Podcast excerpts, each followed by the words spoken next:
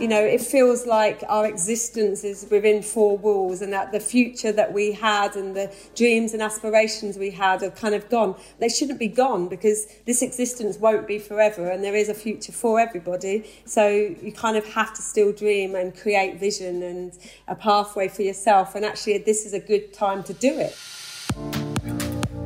Welcome to the Power Hour, the weekly podcast that will motivate you to pursue your passion and to achieve success. I'm Adrienne Herbert, international speaker, fitness coach, Adidas global ambassador, and entrepreneur.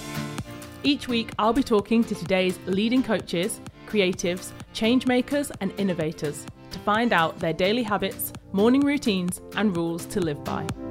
The Power Hour is all about taking just one hour each day to help you improve your life and unlock your full potential.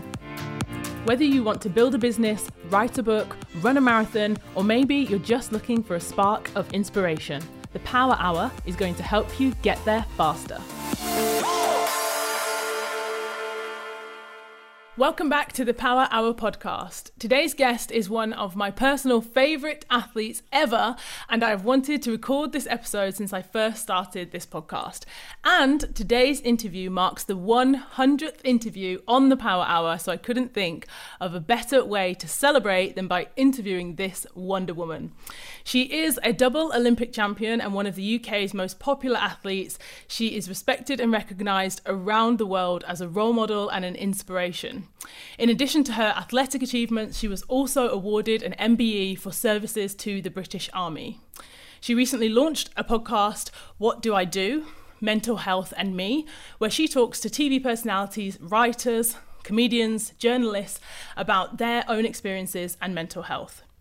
The last time I saw her was a few years ago at the start line of the Great South Run. Unfortunately, after the first 20 metres, I wasn't able to keep up. Welcome to the show, Dame Kelly Holmes. thank you very much. I remember that very well. you, thank you so much for being on the show. Honestly, thank Kelly, you. I've been looking forward to this all week. And as I said, since I started this show almost two years ago, wow. I wrote your name down on my hit list of thinking I'd love to have her as a guest on the show. Oh, well, well done for everything as well. It seemed like you're doing amazing. Thank you. I mean, definitely been busy. And as I said, yeah, when I saw you at the Great South Run, that run was so windy. And I remember, as I said, you bounding away from me and just thinking, wow, did I really think I was going to be able to run alongside you for like 400 metres? Because there's no chance. yeah, I don't know where it comes from because I hardly train these days for running. And suddenly, like, you know, I'm like this thing possessed bouncing along. So, wow. Well, where to begin? Uh, you've achieved so much, and it's hard to know where to start, to be honest. But something that I'd like to understand more about is mindset. So I'm going to jump straight in there because, you know, personally, I talk a lot about mindset and the importance of developing a growth mindset and focusing on self improvement and looking for ways to remain optimistic and ambitious and positive. So, personally, I encourage everyone to develop this kind of growth mindset because I think it underpins everything else in our lives our actions, our behaviors, everything. So, I guess for you, have you always had a focused, can do attitude, or was it something that you had to develop over time throughout your career? Yeah, I think that from a very young age, I've always had this kind of inbuilt switch that switch on to I'm going to try and give it everything. That's mainly for things that I know I'm good at. So running was one. Other things I kind of the switch is down. But I think when there's something you're passionate about and you learn a lot about um, whatever it is you're trying to achieve, I think that gives you that sense of inner belief and confidence that some people unfortunately give up on too quickly and some people just fight through it and see where the end result is so i think for me i've always had it You've always had it. And I think, yeah, interestingly, you say about people giving up because I think, you know, your story is the ultimate, you know, when it comes to, to perseverance.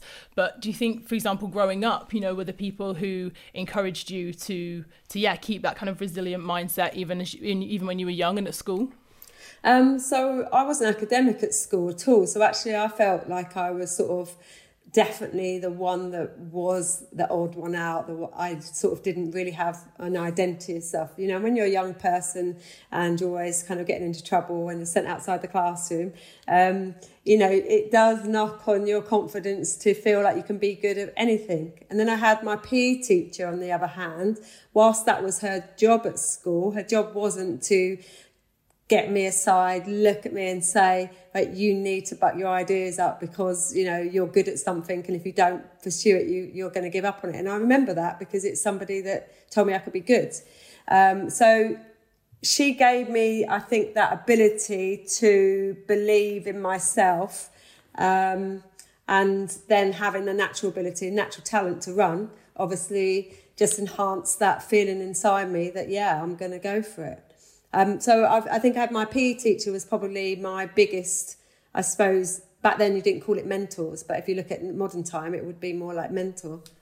Yeah, it's interesting. A few I've heard a few people describe their PE teachers who you know people who've then gone on to be professional athletes, professional sports people, and I think the influence that some one teacher's words or one teacher, as you say, believing in you, giving you that confidence as a young person, can really, really change the trajectory of your entire life. Yeah, absolutely. I think that goes uh, forward in anyone's life. You know, sometimes it's one person that makes a real big impact and a real big, you know, that memory bank of somebody that said something, did something you saw achieve. You know, and if you can take that inside you, then you can always keep that in the back of your mind that it's possible because either somebody told you it was or somebody believed in you. Absolutely. And I think yeah, I recently spoke to someone on the podcast who has a running charity, running organisation um, based in Hackney. And it's, you know, it offers amazing access and, and opportunity to children who might not have the access to those things. And actually, I think running is such a great vehicle for a lot of those children because if they don't feel like they, you know, achieve in academia or they don't excel in a certain area of school, for a lot of them, if they've never had anyone you know encouraging or believing them before having a process of training for a race or you know even just the achievement of actually winning a race i think for some of them it can running is just such a powerful kind of universal thing that i think really has that impact on a lot of young people yeah, well, it's accessible to anybody, isn't it? Running for one, and actually the gains you get. You know, yes, physically it can be hard, uh, mentally it can be tough. You know, to go out for a run and you know you start the breathing goes and the legs are going. You know, the hill comes up, but um, essentially running just gives you that powerful tool to feel good about yourself essentially you know time to breathe to and you see gains in running i think quite quickly. You know, I do a project called um, Military Emotion at the moment, which I started during lockdown, and it was just really to engage people into fitness. Maybe some that had never done it, or some that had um, done a lot of fitness, and use it as a tool to help themselves. You know, get through this time, and also just from a physical and emotional and a mental point of view, to feel so much better about being you. Mm. Yeah, that's really powerful. And speaking, as we mentioned, a little bit about perseverance. So, I really want to talk to you. You know, you had a long career as a professional athlete, and unfortunately, you had a lot of injuries along the way.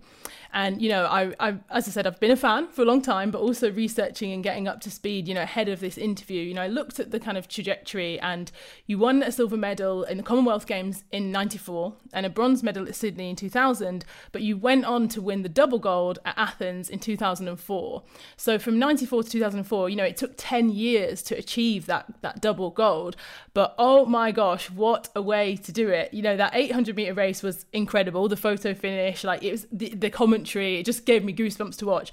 But also the 1500 then to come back and, you know, to win that, I think it has to be probably one of the most iconic and incredible wins in Olympic history. So for anyone listening who's like, maybe if you haven't seen it, you, you probably have, but if you haven't, then I would encourage you to go to YouTube and check it out because it's just amazing. The commentary on the last 200 meters of that 1500 race, even though I know you win and even though I've seen it so many times, listening to him, you're just like, oh my gosh, the power and the speed. It's like you come around the bend. I say 250 meters in, you're kind of behind, you know, on the on the straight. You come around the bend with so much power and then you this acceleration down the home straight it's literally just like there is no you are flying. So yeah i mean that 10 year trajectory you know all that hard work all the injuries all the setbacks it paid off. It, it the ultimate payoff. It really did yeah. I mean uh, you know when you describe it now because obviously i have uh, memories of it and i play it a lot to my corporate um, people that i speak to and yeah you know so for those that don't know, so yeah, 94 was my first gold medal. And then in between that and 2004, I'd won, I don't know, 13, 14 international medals.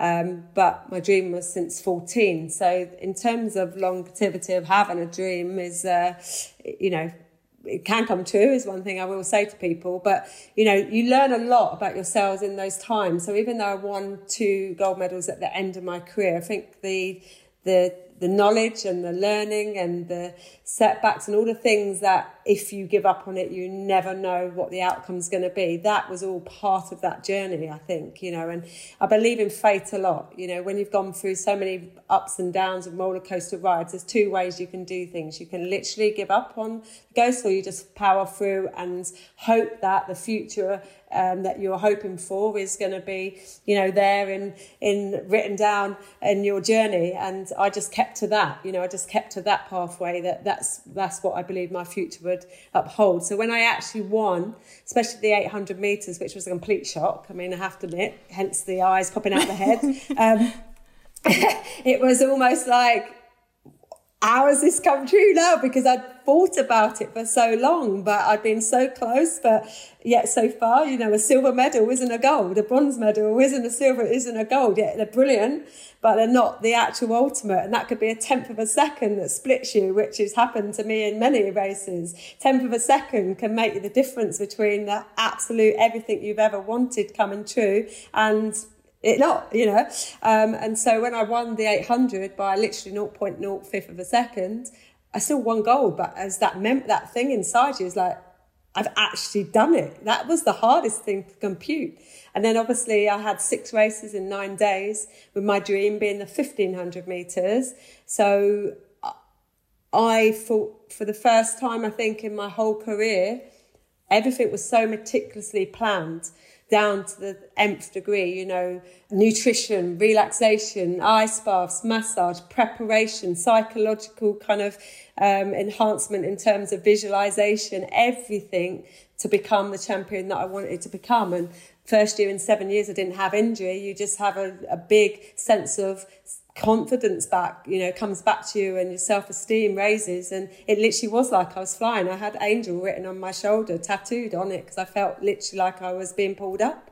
Oh my I mean, it's hard to explain, but it literally felt like I was being pulled up. It's amazing. It's amazing to hear. And as you know, as I said, that now even hearing you say that that confidence and that power you know you just said then all the kind of pieces come together. So you know you've got that confidence because you're like i'm not injured. I've just won this. I've got the you know you, you know that you've you've done all the things that you had to do as you said the nutrition the sleep. You've done the work. You've done it already i guess mm. when you get to that stage if you hadn't and we all know you know uh, we're not olympians and a lot of the runners that listen to this show but we all know those races that you're undertrained for even if it's a 5k half marathon whatever and it is pain from the from, from the first stride. You're like, you have not trained for this. But I think you know, in complete contrast to that, that as I said, that power when you come around the bend. Honestly, I want people to go and watch it as soon as they finish listening to this episode because it is. It's like you just got rocket fuel. There's no, there was no way. By the time it gets to the last what, like 30 minutes, there's no way. That's it. You know, it was amazing. Honestly, amazing to see. And well, I have to say, you know, because people always say to me, I looked round at the top bend. I was looking around, and everyone says, "Why were you looking around?" I said, "Because I remember there was one athlete from the 800 meters that had got silver in that race, and the only athlete that I actually had any kind of visual attachment to was her, and she was behind me. Everyone else was like silhouettes. So when I decided to go, I was literally looking for her, and I saw she was way off." the back. So I just decided to go. But I actually think that if you actually look at times, it's probably the one that slows down the least rather than me going necessarily the fastest because I was running really even paced running.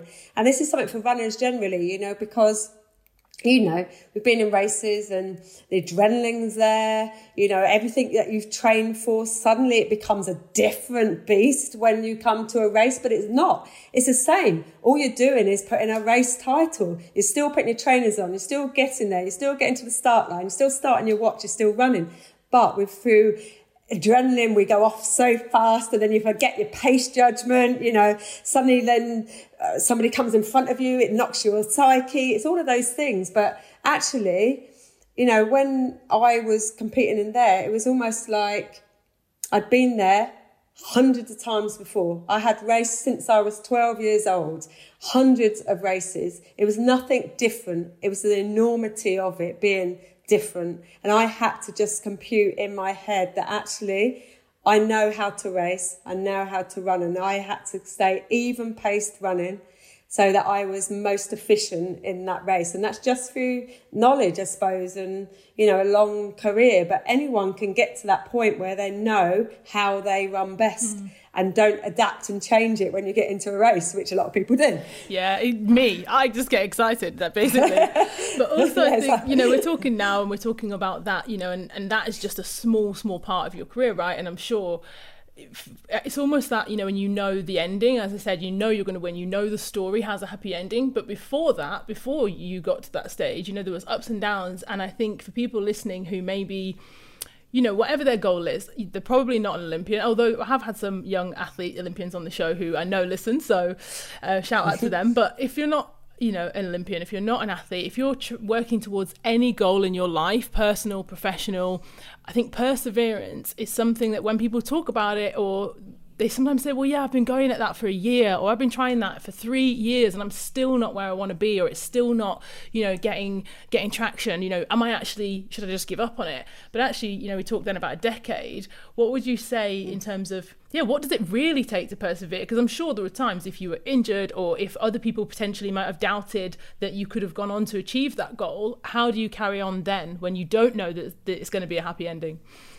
Well, the, the thing is, with perseverance and with life generally, you have to be embedded into that dream. You have to have the passion. It has to become you. It has to become something you want to do, you know, because to persevere is to go through a journey, no matter what that journey is, and to stick to that end goal and result and not give up on it too easy when actually, you know, kind of that next one thing you did could have achieved everything you ever wanted, you know, and we all have points in our life where there's little barriers or things that aren't just going right. And you have to take a look at those and go, is that a sign? Is that just telling you that you need to adapt your situation? You need to change something along the way that's going to give you back onto the pathway that you wanted.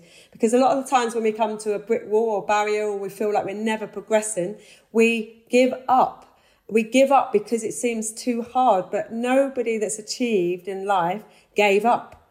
They just went through the hard bits. They just went through the journey. They broke through the brick wall they jumped over the wall. They went round the outside, but they found a way to move forward. So it's about adaptation in your mindset and also kind of just re-evaluating, looking at where you're going and what you have been doing and not be afraid to make minor changes and tweaks and not be fearful of making those changes or fearful of uh, what an outcome is going to be. Because the moment you're fearful of anything again you get frightened you get scared you you then start to worry you then start to lose confidence and self-belief and then you just got put yourself on a back foot. You just have to remember that you're on that journey for a reason. You're trying to get somewhere for a reason. You started it for a reason. And how much do you want it is the answer to you Mm. Wow, hear it, hear it, listen to it, write it down, whatever you need to do. It's really, really powerful. And, you know, for anyone, if, if, there are young athletes listening to this, they've had to change, they've had to adapt this year. You know, you mentioned about being able to adapt this year if they were training to working towards the Olympics or anything else, you know, for them to not be able to train, to not also the, the, not knowing if the games is even going to go ahead or, or what those conditions are going to be like what would you say to yeah to those young athletes who are at the start of their journey to, to kind of keep motivated and, and to be able to adapt to what this year's thrown at them? Do you know what what what message i would give is a quite frank one is that you're lucky. There's so many athletes out there that were going to go to this olympic games who now their career is over they're never going to get a chance to go to another Olympic Games because that four year cycle or even a one year cycle for them was too much. You know, this was their last chance, their last hope. And so actually, you get a chance to still do it. You get a chance to still compete. You get a chance to still uh, go for trying to get into a team and at least have a, a future and a, a career in front of you. You know, it could be that this year came along anyway, you were going to an Olympic Games or hoping to get in the team, you got injured and didn't go. You know, as sport, there's no guarantees, so you can only adapt to this situation. And unfortunately, you couldn't compete this year, and it is really disappointing, especially if that's everything you've wanted. And you know, God, the thought of Athens not have been there and my career being over basically would have been disastrous. However, as a young person going through sport, you've got so many other opportunities. You know, a lot of sports have Commonwealth Games, European champs, world champs, Olympics, their whole um, season.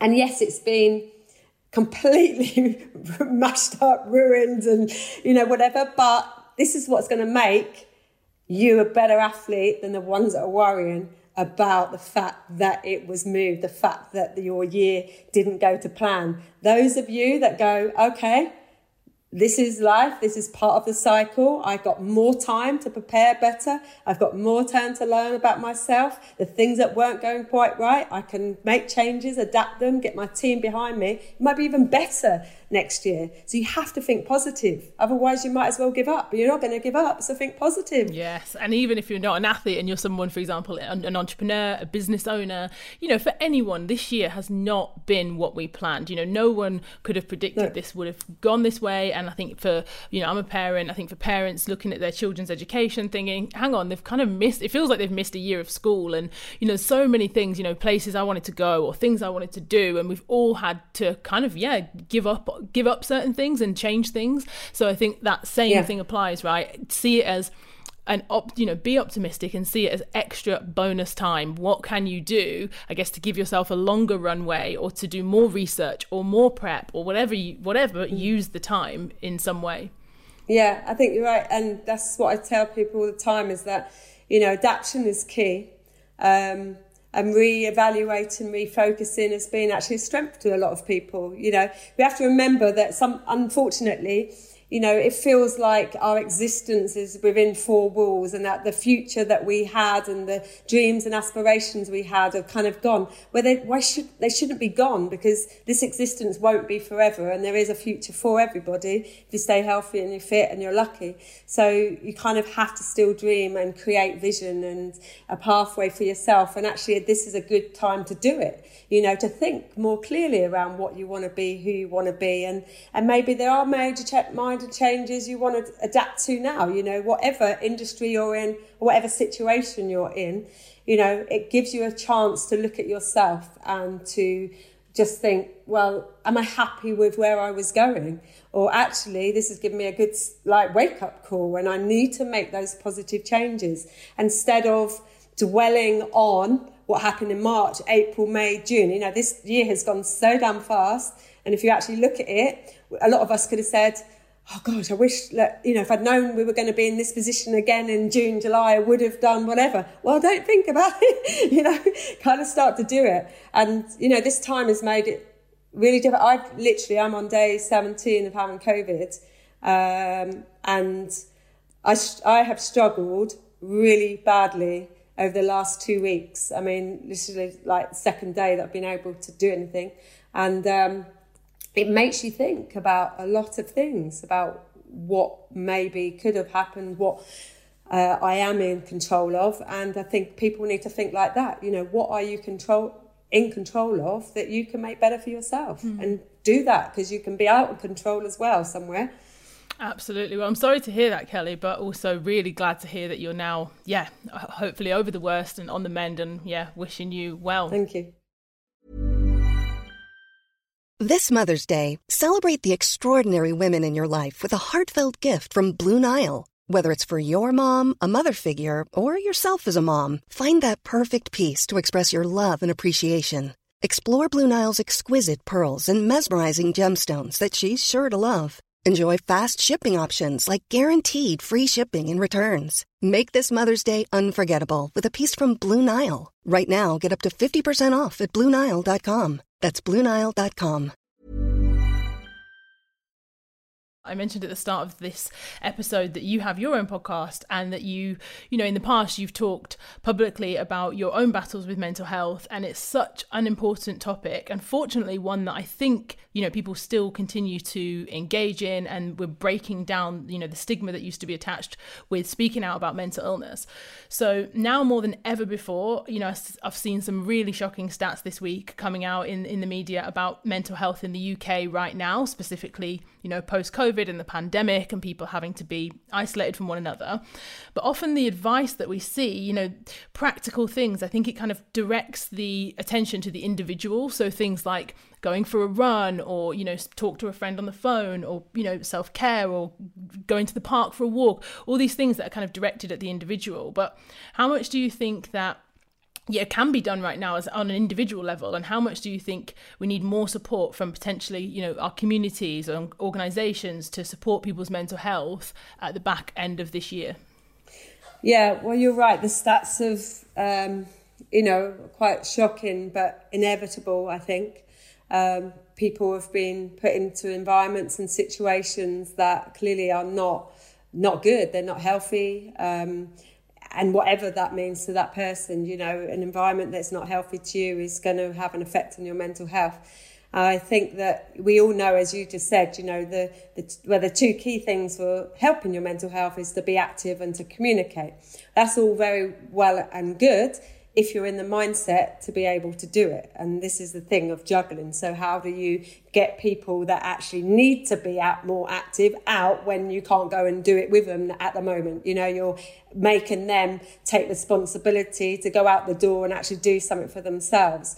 You can definitely um, call people, speak to people, Zoom people, so you could be proactive enough to interact with people that you think need a bit more support, and vice versa, ask for that help. But um, I think organisations have a massive part to play. You know, uh, corporate entities are now seeing a big shift in their employees and how they're actually um, having to come to work. And a lot of people are missing social interaction, of course, if they are locked at home, uh, but also that sense of kind of growth, you know, because some people you've got two camps at the moment, and you've got those that are quite happy being at home, you know, swapping out underneath, just putting something nice up on top, and then, oh yeah, I'm quite loving this. And there's others that are on their own, isolated, haven't got that social, that want to be out, want, need to get back in the office. So I think the corporates have a part to play, but they have a part to play on the overall well-being. So giving advice and assistance on. Um, uh, well-being activities you can do mindfulness kind of giving them access to you know kind of you do all your things you know yogas pilates classes fitness. There's so much online at the moment. Uh, but also around nutrition and then mental health awareness you know making that a proactive piece in their policy that actually they will support people through mental health issues. I have suffered as uh, you know and maybe some of your listeners don't i had a breakdown depression self harm. I've gone through bad bereavements, um, you know, and when you are in a dark place, you are in a place that no one can actually get you out of at that time. It becomes almost like a self help process because you have to be able to breathe, you have to be able to some, to somehow see a light. However, the only way you can do that is to know in the back of your head there's people there to listen to you, there's people that can support you. And there's a huge amount of charities out there now, mass charities that are on the end of the phone, end of a text message, that if you need support, you can reach out to get it. But the closest people around you, your friends, your family, your colleagues, there's always someone there to talk to. And I'd always advocate that you do, you know, swallow and pick up the phone or text someone and say, I just need your help or I need your support. Mm. And they'll be there running. Mm, yeah, I think it's really important for people to hear that because, especially right now, I think people almost make light of it. You know, oh yeah, it's it's pandemic. We're all stuck in. We're all fed up. We're all feeling down and depressed, and they kind of lump it all together as kind of, you know what I mean, mm. like you, those words that kind of get thrown out. When actually the reality is, I think you could say that to someone on the phone, and they kind of go, oh yeah, me too. But I think the difference of saying to them, no, I really need support right now. I'm really not coping well, and I think sometimes as well acknowledging if there's someone else in your life who you think isn't coping well, and you know, and just saying to them, actually, how are you doing? And do you need more support? Or do you need to take some time off work? Or do you need to make a change in your, you know, your routine? And, you know, something that, you know, we'll talk about with the morning routine. And I'm a big advocate of that. And, you know, the power hour is all about that. The first hour, I've just written a whole book about it because I really do think that it can just change everything, everything in your day, in your week, in your life. Mm. But I think for people who've lost that sense of routine this year, you know, that getting up at a certain time, you've got to have a shower, you've got to get you maybe kids to school or go to work or having to commute. When that's taken away, and you can kind of, you know, some people if they haven't got certain deadlines or they can kind of just get up any time, they might not even mm. get dressed. It's like those kind of it's strange those habits and behaviors that you would do if you were depressed, i.e., not getting dressed, not seeing other people, not getting wanting to get up in the morning, open the curtains, doing those actions because you're not at work can actually, do you know what I mean? It's like both chicken and egg. It's kind of it's, it's making yeah. you feel that way even more so. Definitely, I think having structure is absolutely key, and remembering that structure and what made you feel good. You know, I do think that people have gone through a journey through this period of time, in particular, of self learning and um, kind of understanding. And you're right, you know, those habits of not getting out of bed and you know if you normally make your bed and you're not making your bed now you know those little simple things that actually you need to still go into a routine of what made when you were feeling quite good about yourself because we can all be kind of a little bit down about what's happening at the moment, but it's not in our control. But we can control our actions around how we deal with a lot of those things and people's eating habits at home as well. You know, I know through first part of lockdown, I mean, every time I went through my freezer, I'm getting chocolate, like literally out of habit. Just like, you know, picking, nibbling. It's like, it's like oh, you know, because you can. It's like Christmas. At the end of the day, you're just thinking, I haven't stopped eating, you know, and gin. I love gin. I've got a gin fridge, but I used to have gin on a you know, a Saturday night or something. Then it was like, oh, I might well have one tonight. I mean, you know, I've got to drive. I've got. suddenly, I'm thinking, hold on a minute, this is not this is not good. You've got to have some control. but you know, but I do think you're right. With everybody has to have some structure, whether that's written down, whether that's still a timetable, a plan. If if you don't have your normal routines of, of, of meetings that you go to and travel to, so you've got extra time, put something in there, put something in for you, or something that you keep thinking you're leaving, you should have done.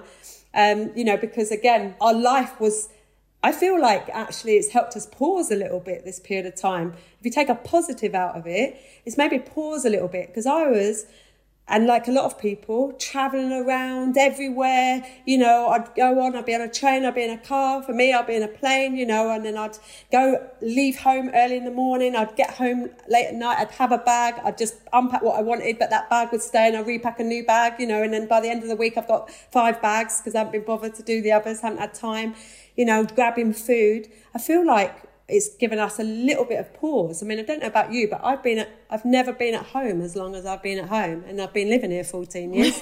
Suddenly, although then I still think, oh God, that needs doing, that needs doing. It's still on my list, I have to say, but I have a list, you know. So just having something that feels a little bit back to who you were, I think is important. Mm, absolutely, yeah. I'm nodding along because I'm similar to you, Kelly, in that sense that before lockdown or before, just reflecting back even on the last few years of my work and even my um, you know hobbies and running and all of that it's just i've been so lucky really that you know I've had opportunities to go to these places and travel and yeah, do different jobs, meet mm. different people. So of course, the the also I'm an extrovert, so I love to be around people. If I can be around people, I'm going to say yes. So for me, that's been a real challenge actually is as an extroverted person to not be able to be in the room with people because you can be on the phone or you can be on a screen, but for me it's not the same. I get my energy from people.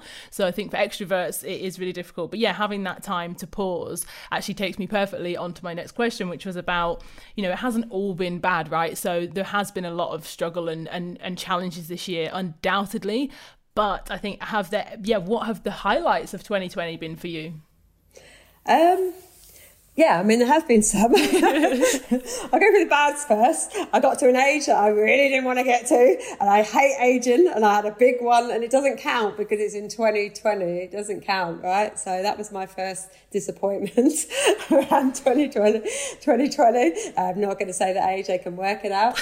Um, and then, and then um, what happened then? And then I lost one of my alpacas. So I have I have six alpacas I've had for tw- uh, 11 years. And during lockdown, I thought, oh, what can I do that's positive to other people? So every morning I'd go out and I would film me feeding them or them running or they'd come in the garden. And it became just a regular habit that people were watching them. Anyway, I lost one of them suddenly during lockdown. So that was all disappointment. I will get on to the good things.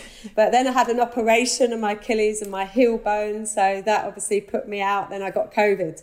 So it's not been the best year for me. However, saying all of that, which sounds very negative, I've actually built um, you know, my military motion program with, like I said, a community of people that are now kind of doing challenges and events and things that are taking their mindset to another level, both personally, emotionally, and um, mentally, pushing these people who some have never trained before in their life ever, and some are like really into their training, bringing them together to prove that actually is about people with the same kind of outlook in life that they just want to be the best version of themselves has been something I'm so proud of. And it's just so nice to be involved with a community of people that are so supportive of others, you know. And then I launched a, um, uh, employee lifestyle and fitness app during lockdown to first PLC. You know, I've kind of, you know, kind of been developing lots of concepts and things that I would never probably have had time to, you know. So actually, and I've met through this process so many people, you know, and because of even the community I built, every time I've had these blips in my life, you know, they're sending me all these flowers and chocolates, and I just feel like wow, I've never ever have had the time to get to know people from around the country on a real personal level even just through Zoom, if I'd never done, if we'd never had lockdown, because I wouldn't have done this, I just decided to do the fitness thing because I'm, you know, I've always been into my fitness, mm. qualified PT, and I thought, well, why not do some stuff then? Yeah. And I'd never done it live before. Now that's all I do. I do a lot of it, yeah. and I feel privileged to have met so many great people who are so supportive to each other as a community. Mm. So actually, I feel there's real highs from this period as well. Yeah, absolutely. And it can be on any scale, right? Even the small things. I had a um, scientist on the podcast a few months ago called Marta Zaraska, and she talked about the, the real impacts on our health, both physically and psychologically, on social isolation. And it started off sounding pretty bleak because she was basically saying how terrible it is for us to be in isolation. We're not supposed to be away from other humans. You know, we thrive in community. Mm-hmm. And But actually, what she said was that even the small interactions, so for example, talking to your neighbours when you put the bin out, or um, maybe speaking to the, the coffee barista or like asking people about how was your day or she said even those small interactions really impact everything from our blood pressure to our mood to our just our outlook and our and our ability to be more optimistic. So i think even on a small scale if you yeah if it's like reaching out and calling your grandma more often or like i said speaking to your next door neighbor or the person delivering you know the postman. I i as you said you know never been at home so much. I used to just get the red slip through the door saying you missed a delivery. Now i chat to my postman twice three times a week and it's you know it's really great. Those small interactions are really really really important for, for us as communities, but also as human beings. Yeah, definitely. I think um, maybe if people reflect on that and actually think about how those little things have actually changed from what they did before, they would think of it as a positive.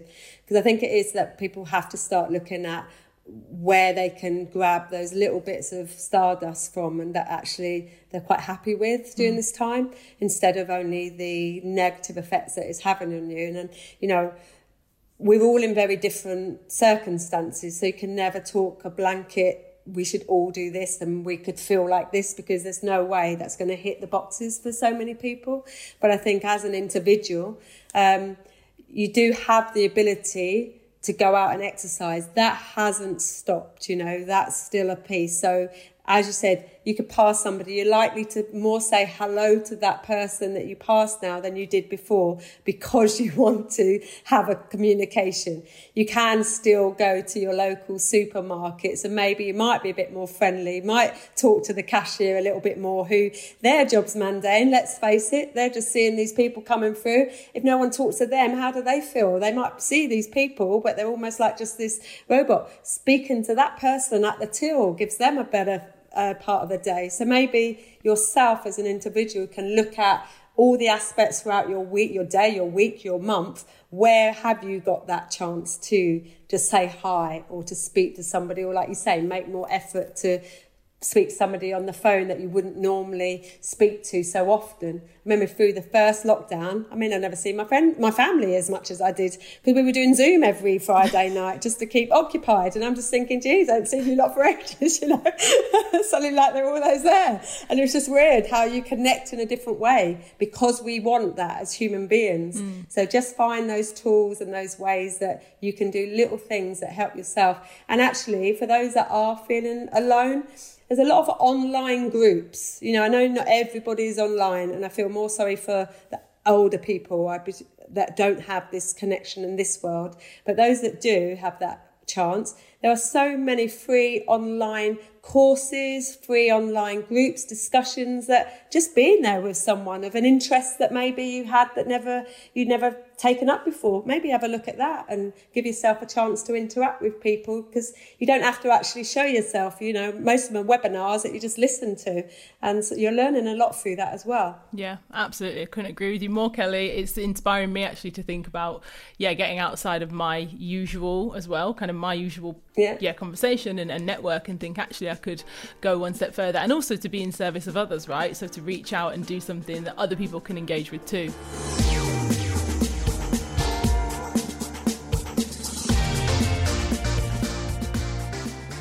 So I'd love to talk to you about the Power Hour. I've touched on it already. You know, for me, it's the first hour of every day, you know, setting the tone for your day, doing something for yourself, reclaiming a bit of your time before the, you know, if we, the busyness of the world and emails, WhatsApp, Zoom calls, whatever you've got going on. So I'd love to know what the first hour of your day is usually like, anything that you avoid, anything that you include, and how it sets you up for the day ahead. Yep. So uh, my normal would be definitely doing my fitness in the morning. I like to do that. I like to wake up and do some exercise, and I feel like sometimes that's a better way of me coping through the day. Just because if that day's been really busy, then by the end of the day, I'm just like, oh, I can't be bothered. Um, so I like to kind of do that. I always have. So when I wake up in the morning, I always have my hot lemon and water. I have a turmeric tea. and then go and have uh, go and do whatever exercise I'm going to do. I'm fortunate to have a gym at home, so that helps obviously. Um, and then I'm normally kind of just potting around at the moment the house, tidying up, putting things away, but it just makes me feel ready for the day. I'm not just jumping straight onto my emails. Are you an early riser? I should have asked you what time. Are you an early riser? Yeah, well, up until COVID, yes, half yeah. past six normally. Yeah. half six, you know. And I go and see the boys, the alpacas, go and feed them. Um, yeah, and that's sort of my first hour really, is just waking up and getting waked up, you know, waking myself up. Yeah, movement. Kind of just moving. Yeah, yeah. That's why and you I look so good. Have... People who can't see because they're just listening. You know, you're saying about celebrating the birthday, so we don't have to talk about that. No, but no. you look incredible. So if getting up early and working out and having your, you know, hot water and the lemon and the turmeric, people lemon, listen, they yeah. kind of go, oh, okay, yeah. It's like you need to lean in and listen because you look incredible. oh, bless you. No, I tell you something else I do though. I mean, you say about your power hour and your beginning, which is brilliant. I also have a bit I call it me time. And so every night, no matter what time it is, literally no matter what, I'll always have hot bath, bubbles, candles, and music. And I just literally find that, and I put it on my social media on Instagram. Um, every night I put bath time. the bath time with a bit, and I choose a song, and I just, and it's become like a literally a ritual now. I have to do it, and of course I have to share it. But um, it for me that gives me a sense of me because a lot of the time, you know, I don't know about you, and a lot of people here, you'll have on your phone emails social media, you know, kind of text messaging from one bit, you know, blooming WhatsApp groups all over. You're stuck on your phone or the or the computer so much now because we're enforced almost. But more than just that, it's like when do we're normally doing that for other people, you know what I mean? We're we're doing something generally for other people, you know, whether you've got families, so you're doing it for your children or, you know, the house is getting sorted out or whatever. But I find if people can find me time doing something that they don't normally find time to do in their day, whether that's reading, you know, going for that walk, stretching, and me, I go in my bath, find that time is only for you and it's non negotiable. If you get a part of that in your life, it's just it's you it's it's value time. And that for me is non-negotiable. I will do that no matter what. And i think that's important Honestly, I'm nodding along, Kelly, because you are speaking my language. As I said, I've written a whole book about this, and non negotiable is something that comes up again and again because I say that, especially to women. I say to them, it's not selfish to take one hour and, as you said, either go in the bath or do your walk. Or people sometimes think, oh, it's a luxury, it's self indulgent. It's not, it's necessary, no. absolutely necessary. So that non negotiable is honestly, it's in capital letters. So yeah, I really Good. hope people people take that and know that it's it's essential. It really is. I mean, we live our life. You live your life. Yes, you might have people in your life that essentially you're living for and with, but you have your own life that is not guaranteed. It's not guaranteed. Okay, who knows what's going to happen the next day, the next year? You can't think like that. So you have to. Why? Why don't? Why can't we live our life having something for us? You know, people think that might sound selfish to other people, but I live my life. You know, I've got to wake up the next day. I've got to go to work. I've got to put a smile in my face. I've got to do that as well, you know. So, as well as other people have to do it around me and me help other people do it, but I've got to live my life. And it's not selfish to think like that, you know, because if you don't, you'll regret everything forever. Absolutely. Wow. Wow. That was powerful for me. I was like, I have got to live my life. It's so simple, but so, so powerful. And my closing question, Kelly, which I ask to every single guest on the show, because it is all about time and the importance of it, is about having an extra hour. So if I was giving you the gift of one extra hour every day, people tell me, oh, I'd love to do that if I had more time. So you now have 25 hours a day. What are you going to use that one extra hour to do? Oh my gosh, that's a good question. Because oh, everyone says it, right? They go, "Oh, do that, Adrienne," but I don't have time. I know. Oh my god, don't say that because I'll be another hour of Netflix. I never knew about Netflix before bloody lockdown. be another hour of freaking Netflix. No.